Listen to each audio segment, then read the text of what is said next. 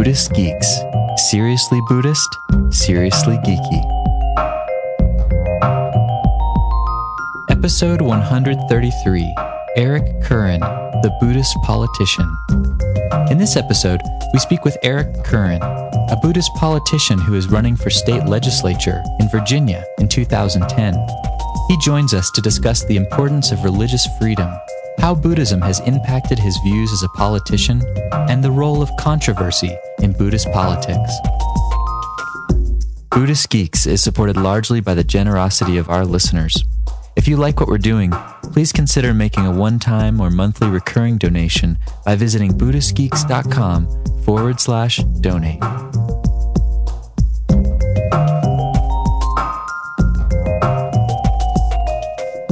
Hello, Buddhist Geeks.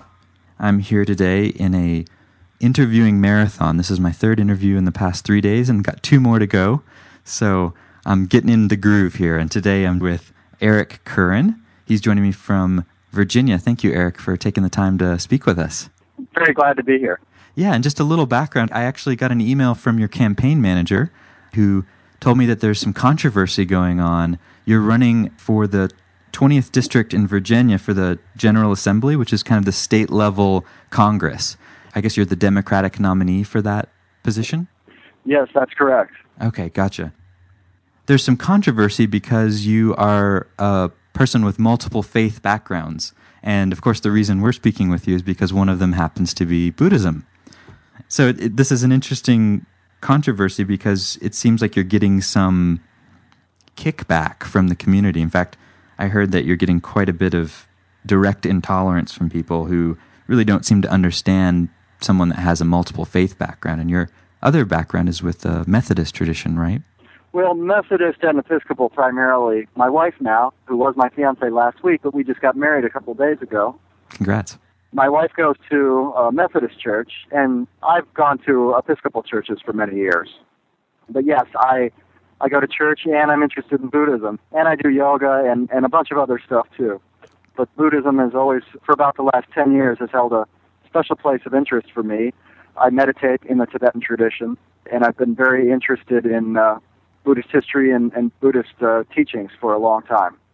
So when you when you ask about controversy in my race, over the last couple weeks, it has become an issue that I go to Christian churches and I also do Buddhist meditation. And I'm not really sure how widespread the concern has been. There was one man in particular who was actually a fellow Democrat, which was a bit surprising to me, who brought up in a newspaper interview that he thought my religion should be an issue in the campaign and he wanted to make sure that people knew about it. And so uh, we got a variety of letters to the editor, comments online, communications received directly by my campaign. I would say 80% supportive.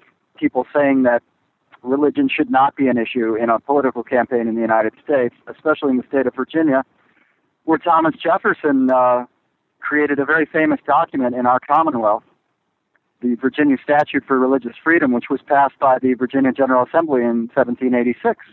And that's the very body uh, that I'm campaigning to become a member of. But Thomas Jefferson, in, in that document, uh, w- which is a founding document of the Commonwealth of Virginia, explicitly laid out that there can be no religious test for candidates to public office, that you're basically, it, it's a non issue. Your religion or lack of religion cannot be used as a qualification to hold public office. And so we had many people who apparently strongly hold to the tradition of Thomas Jefferson and to the tradition of religious freedom in the Commonwealth of Virginia who were disappointed, who were surprised, who were in some cases outraged that this fellow and apparently a, a small number of people who agreed with him were trying to divide people in our community over the issue of religious faith. And so it's really been very heartening to me and on my campaign that so many people came forward supporting me in my community. And then it's been quite heartening as well that the Buddhist community around the United States and even further afield has expressed a great deal of support for me. So I feel like even though this was a trying episode, overall it's turned out to be very positive. And What do you think the core issue is with people who want to point to your background with the Buddhist tradition? Do you feel like they're afraid that you have non theistic religious background? What is it going on there? You know, I, I can only really guess as to what somebody's motivation is in their own head and in, the, in their own conscience. The interesting thing that, that has happened in my race is I'm running in a rural area, which has been strongly Republican for many years. And the incumbent, who was a four term incumbent, and as people know, I'm sure that uh, incumbency is an advantage in political races. I knew it was going to be a very difficult race running against this incumbent, but three weeks ago he dropped out of the race. It was quite a surprise. Nobody expected him to, to do it. And so, interestingly, it was only a few days after the incumbent dropped out of my race that these criticisms about my religion started to arise. So, before, when I didn't have as much of a, a chance of winning the race as I do now, maybe they regretted that they didn't run. And maybe they thought that if my religious faith became enough of an issue, that it would create a space for them to run for this seat, which now all of a sudden looks much more attainable. That's one possible guess I have. The only other possible motivation I can think of is that people are confused and sometimes scared by things they don't understand. And I think when many people hear the word Buddhism in the United States, and particularly in a rural area, they've never met a Buddhist or someone who, who's interested in Buddhism. They don't know what people do in, in Buddhist practice. They don't know what Buddhism teaches. They may have seen the Dalai Lama on TV. That may be about it. They may have heard a bunch of rumors and misinformation from their friends and perhaps in their congregations, their own congregations, that Buddhism is it's exotic, it's foreign, it, it's Asian, and people have a hard time accepting or, or understanding something that seems very different from what they're used to. So what I've been trying to do is I'm trying to walk a fine line. I, I'm not discussing my religious faith as a qualification to hold office because that would be taking the religious test that Thomas Jefferson said is unconstitutional in the state of Virginia. But what I am trying to do is relate to other people of faith on a level that we all can share. I think all religious faiths have certain moral tenets in common. They all teach love, they all teach the pursuit of truth, they all teach altruism and caring for your neighbors and your community. And for me, my faith traditions have been a strong impetus for me to run for public office, to serve the community. In Buddhism, they have the bodhisattva ideal of serving others, of serving all sentient beings. And in Christianity, they have the example of Jesus and the Golden Rule and the value of um, uh, loving thy neighbor as, as you would yourself. So I feel like whether it's Christianity or Buddhism or Islam or Hinduism or secular humanism, that all of us of different faiths or no faith at all share a common core of values, which, by the way, are American values. And that if we can see faith as something that brings us together on a higher plane, we can make politics a little bit better. And so I have been trying to take this positive message out into the campaign now against those who preach intolerance or who try to divide people using fear of the unknown I strongly oppose bigotry and intolerance, and I've said that I'll fight against it wherever it occurs. And I'm trying to be a force to bring people together in this campaign. You mentioned Thomas Jefferson and some of the can't remember the name of the the religious test thing that was passed in Virginia, but it sounds like he was a primary figure for you and one thing I've run across that I found really interesting and relevant to this whole conversation is a, a conversation I heard between Steven Waldman, who's the founder of BeliefNet, and who also wrote a book recently called Founding Faith. And I heard a conversation between he and Krista Tippett on the Speaking of Faith show. In that conversation, he was explaining that the birth of religious tolerance in America wasn't actually a secularist movement like it is now. It was actually brought about by 18th century evangelical Christians. I thought that was just incredible. that made me think the history of religious tolerance is really something that's changed over time. It used to be more about protecting other Christians from persecution or other theists from persecution. And now it seems to be more of a secular thing about letting even religions that are radically different in some ways, like Buddhism or even atheism, to be a normal part of the political campaign. And like you're saying, it, it's not as though you can use someone's religious or not even having religious ties as a prerequisite for them running for office. That that really is, should be a non-issue. I was wondering if you could just respond to that perspective and if you have any thoughts on, on how and why this is such a big issue now in our current time. Well, you know, when you look back at many things in the past in America, some of our highest ideals, people may have looked at them a little bit differently when they first came about. When we talked about all men being created equal in the old days, of course, we had slavery.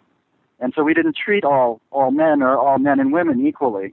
We defined who was a, a valid person and who wasn't. And now we've expanded that definition. And I think it's, it's not just a question of us having a different opinion than they did back then, but I think we're right and they're, they were wrong. Uh, I think things are better in America today than they were back then as far as equal rights and recognizing the humanity of, of people who are in fact humans it just seems more accurate. And I guess I would say the, the same thing about religion that, yes, now in America we have a variety of what I think religious scholar Diana Eck has called new religions. Instead of a lot of different flavors of Christianity, right. now we have a lot of different flavors of spirituality. And so we're not just talking about Baptists and Mennonites versus Episcopalians, Anglicans, and Presbyterians, but we're talking about all sorts of different kinds of Christians, the wonderful variety that you have in Protestant Christianity and even in Roman Catholicism and Eastern Orthodoxy, represented in my district, in the 20th district, which is a rural area. But you also have Muslims, Hindus, Sikhs, people who practice traditional African faiths, people who practice traditional Chinese religion. You have Christians from Asia who are sometimes different than Christians from America. You have Protestants from Latin America who are different from Protestants in America. And then you have uh, secular humanists. And then you have people who are interested in Buddhism. And Jews, of course. In, in my town, for example, we have a synagogue that's nearly 150 years old that was founded by a major in the Confederate Army. My hometown of Staunton and in my district, the 20th district, have a long tradition of, of religious tolerance. And I think now the folks there who, who I find actually not to be particularly stuck in their opinions about religion, but in fact, I find most folks in my area to be quite open minded, to be independent thinkers. The folks who came to the Shenandoah Valley came from somewhere else, and often many of them were persecuted, just like the evangelical Christians in the 18th century in the uh, United States. The folks who came to the Shenandoah Valley, some of them were those evangelical Christians. Some were were Mennonites and Brethren from Pennsylvania. Some were Anabaptists from Germany. Some were Jews. And my area has always put out the welcome mat for folks of different faiths, or folks of, of no faith, or indeterminate faith, like Thomas Jefferson. And so I see that my area is still putting out that welcome mat, and uh, folks from these newer religions are still being welcomed with open arms. And I think that's a very cheering development for me. It makes me feel like American democracy is working, that our basic values allow us to keep expanding who we consider to be an American, who we consider to be someone that we have more in common with than we have differences between us, and people with whom we are able to hold a civil discussion, with whom we're able to do business, with whom we're able to sit on volunteer boards, and even visit each other's congregations and talk about each other's faith in a spirit of openness, love, and acceptance of differences. And so, to me, I see that the, the fundamental principles on which the United States was founded are flexible enough that they're able to accommodate folks for whom maybe they weren't originally written. And to me, that means that our basic form of government still works. Fantastic. That's a beautiful vision. It's really inspiring. And it sounds like it's really alive too, which is cool. It really is alive. And, you know, there, unfortunately, there are a few misguided leaders who would attempt to take us back into the past, who would attempt to whip up frenzy, whip up fear, whip up uh, misunderstanding. But I think most people, uh, especially in my area, aren't having it. Most people in my area are they're friendly, they have a strong sense of community, they do a lot of volunteer work, they like to get along with their neighbors, and I'm seeing that that sort of natural, organic tolerance is very strong force for humanity and for uh, the continued development of, of our area in particular, and I think for, for the United States in general. I'm actually quite optimistic about Americans. I think once we get over our fear of the unknown or the unfamiliar, that we're we're pretty good people. Nice. And I'm wondering to what degree, because you talked about the Bodhisattva vow, to what degree have has that and your own Buddhist practice encouraged you to want to become a political servant? Because this is a topic that's not that common in Western convert Buddhist circles, which is actively participating in governance. The, usually, the sense I get, and this is just a, a broad generalization, but a lot of convert Buddhists that are Westerners tend to have like a little bit of a disdain towards politics, actually, I notice. So I'm wondering if you could say a little bit about that too. I think in certain kinds of Buddhism, as I've seen in certain kinds of Christianity, there is a strain of asceticism or withdrawing from the world. Uh, in Buddhism, I've I've met many fine people who are monks and nuns, or who've done extended retreats in isolation, and I have so much admiration for these folks who've given up so many things, sometimes marriages and families and and really satisfying, promising careers in order to devote themselves to contemplation, which of course has a very long tradition in Christian uh, monasticism as well. Uh, and, and, so the, these kind of folks I see as sort of the radio towers broadcasting love and compassion around the world. And I hope these folks will keep meditating and contemplating with even more energy so that the rest of us can benefit from that. There's a guy like me with a family and a job. I find Buddhist practice to be so valuable for me to stay on an even keel, for me to keep my priorities straight, not to get lost in the day to day grind of of stress and challenges and money and you know I've got to send somebody a fax in the morning and here's my grocery list and I think it's possible to fritter away your whole life if you lose sight of your priorities on just everyday junk that doesn't really matter that much. And so for me, Buddhist practice, as my Christian practice, is a way for me to help center myself, bring myself back to my core values, and what I feel is going to make my existence on earth worthwhile, which is trying to serve, trying to serve other people, trying to serve my community. In the Buddhist tradition, trying to serve all sentient beings. I find that I'm happier too when I'm in this mindset when I remember my own Buddha nature or my own inner Christ.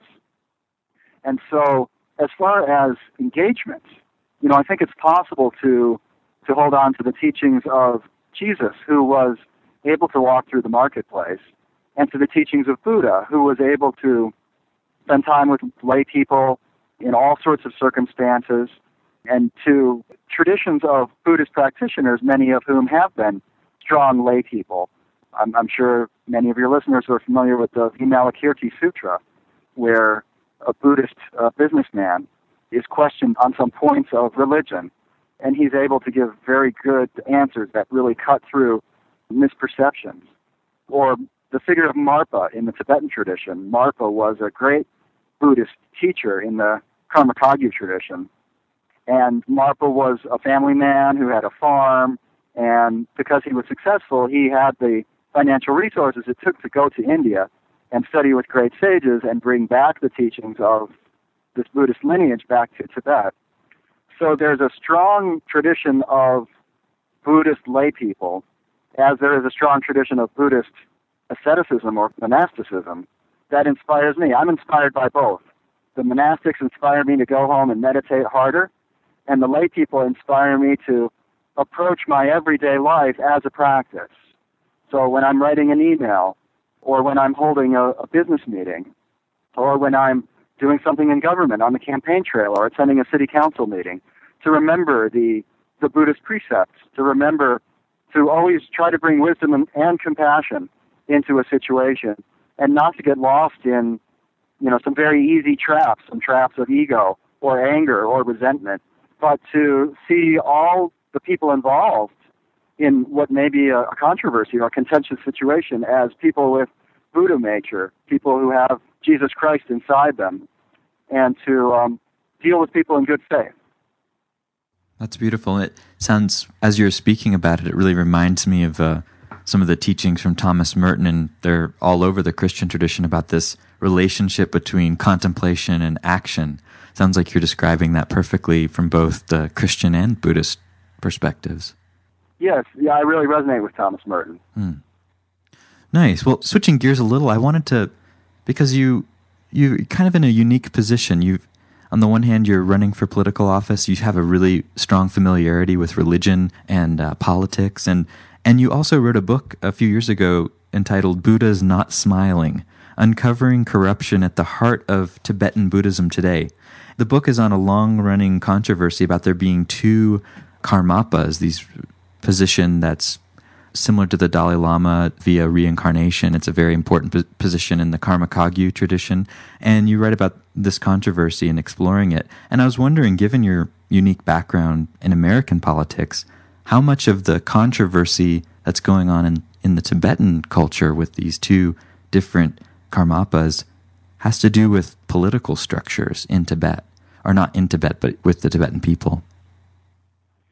Yeah, this is a really interesting question for me, and uh, I'll try and boil it down as interestingly as I can. Uh, my book is filled with lots of Tibetan names, lots of stuff from Tibetan history. Basically, I think the whole problem with the this such an unfortunate controversy over the the successor to the 16th Karmapa. As I'm sure your listeners know, generally speaking, high lamas in Tibet are replaced through a, a system of reincarnation. So you have to have a reliable way of deciding, well, which of one of two or more uh, boys or girls is the reincarnation of the spiritual master who just died. And there's been disagreements about this system in Tibet ever since it arose in the Middle Ages. So it's nothing new for these kind of disagreements to come up. What's new is that it's happened to the Tibetans, unfortunately, while they're in exile outside of their own country. And so many political factors play into it that wouldn't have played into it before in old Tibet. Uh, of course, now you have the communist Chinese government involved. You have the Indian government involved. And then you have the Dalai Lama's government in exile, which is is a government, and then the Dalai Lama is also a spiritual leader. And, and, and then you have the Karmapa's own sect, which in fact was never under the Dalai Lama in Old Tibet. It was like the Pope and the Archbishop of Canterbury. You know, the Pope doesn't choose the Archbishop of Canterbury. And even if the Pope was exiled from Rome and the Archbishop was exiled from Canterbury, the Pope still wouldn't choose the Archbishop of Canterbury. And so that's the position of the lamas who support one of the Karmapa candidates. The position of the other lamas is, well, the Dalai Lama is the head of all Tibetans in exile, and he has a right to to say who, who their religious leader should be. So it's it's very confusing for Westerners to look at this from the outside and and I guess when I first learned about it, and I was studying with Tibetan lamas at the time, it really turned me off. You know, I always I always thought of Tibetan lamas as pretty cuddly. You know, you just want to give them a big hug. They're always smiling and laughing and telling jokes, and when they're not doing that, they're meditating or chanting and wishing good things for all sentient beings. And so when I heard that they were doing things like taking each other to court over which lama has the right to possess a monastery in northern India, it really bugged me. And I have to be honest, I was tempted to throw the Buddhist baby out with the Tibetan politics bathwater. But what stopped me from doing that was my Lama telling me, well, you know what? If this bothers you, why don't you investigate it? Look into it for yourself. And I'll give you access to court documents and historical documents and monasteries and lamas and eyewitnesses on both sides. And you just do your investigation, and whatever you come up with, that's fine with me and see for yourself what you think. So I did that. And I think it's really what strengthened my interest in Buddhism. I was very tempted to say, wow, these Tibetan lamas have problems just like everybody else, just like Christian leaders or Muslim leaders or political leaders of, of countries. You know, there's corruption and there's scandals, and the temptation is to say, well, then the, the religion itself must have something wrong. But what I came to after doing this investigation was, I, I hope, a more mature approach not only to Buddhism, but to all religions and really any philosophy. Just because humans are fallible and human institutions are created by humans, and so they're fallible, doesn't mean that the philosophy or the religion behind them is wrong. Just because of scandals in the Catholic Church or with Protestant ministers doesn't mean that Christianity is wrong. And just because Tibetan lamas disagree over a Karmapa candidate and do some pretty nasty things in the process, like raiding each other's monasteries and beating each other up over the head, it doesn't mean that Tibetan Buddhism is wrong or that it's it's not a valid path. I think what it does mean is that just because people are interested in Buddhism, that doesn't give them an excuse to put their common sense aside any more than if they were Christian or secular humanists or just people judging folks in government. You know, we all have a responsibility to use our own judgment and to try to separate the honest leaders from those who are misguided. We all have a responsibility, whether we're religious or not, to look at religious leaders and see which of those are trustworthy and which of those are not people we want to follow. And in Buddhism, I actually think we have more of a responsibility because the Buddha, you know, he famously said, Don't take my word for it. Be like a goldsmith. You pound the gold, you taste the gold, you tear the gold, you melt the gold. And you really have to see for yourself if it's still gold. And so the Buddha told us don't accept Buddhism on faith. Test it for yourself. See if it works for you. See if it's the real deal. And I think sometimes there's a tendency among people who follow Asian Buddhist teachers to get a little bit seduced and to say, wow, this person is so mystical and so accomplished. I'm just going to believe everything they say. And uh, I think that's a trap. I think as Americans, we're particularly vulnerable to that because these folks are new to us. And we may not put them to the same standards that we're used to putting our own priests and ministers. And so what I found in my life is it helped me to judge, I think, with more distinction and to apply the same common sense standards that I would apply to American politicians or American religious leaders to Asian religious leaders. And I hope that it's it's strengthened my faith. I feel like it has. And at the same time, strengthened my common sense. So that's really why I wrote the book. Some folks are going to disagree with the conclusions in my book. I came to the conclusion that was a little bit different from a lot of the stuff that's been written about this controversy. But I don't ask folks to, to agree with me. All I ask is that they look at my evidence, they look at my analysis, and that they judge for themselves. And I try to include lots of original source documents, stuff from court cases, historical documents, stuff all translated into English by reliable sources so that people can really judge for themselves. And really what I hope to do with this book was help help to put aside this really, as I said before, unfortunate controversy and help people move on to judge for themselves about the situation and then go back to their meditation practice. Because for me, that's really the, the heart of Buddhism.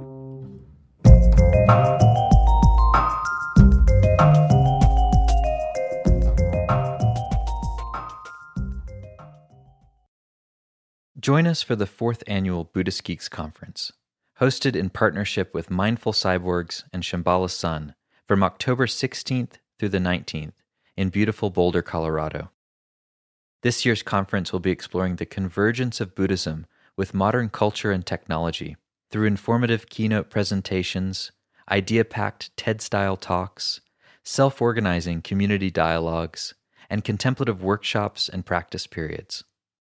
This year's list of presenters includes the world's most quantified man, Chris Dancy, abbot of the Village Zendo in New York City, Roshi Pat Enkyo O'Hara, and pragmatic Dharma provocateur Daniel Ingram, as well as many others. For more information and to register, visit buddhistgeeks.com slash conference. After nearly a year in private beta, the Buddhist Geeks Network is now open for any independent practitioners who want to engage in interdependent practice. You can find out more about the Buddhist Geeks Network by visiting BuddhistGeeks.network. And if you'd like to join the community and join us in regular social meditation practice or other events that we host there in the network, all freely offered, you're very welcome to do so, again, by visiting BuddhistGeeks.network. Love to see you there.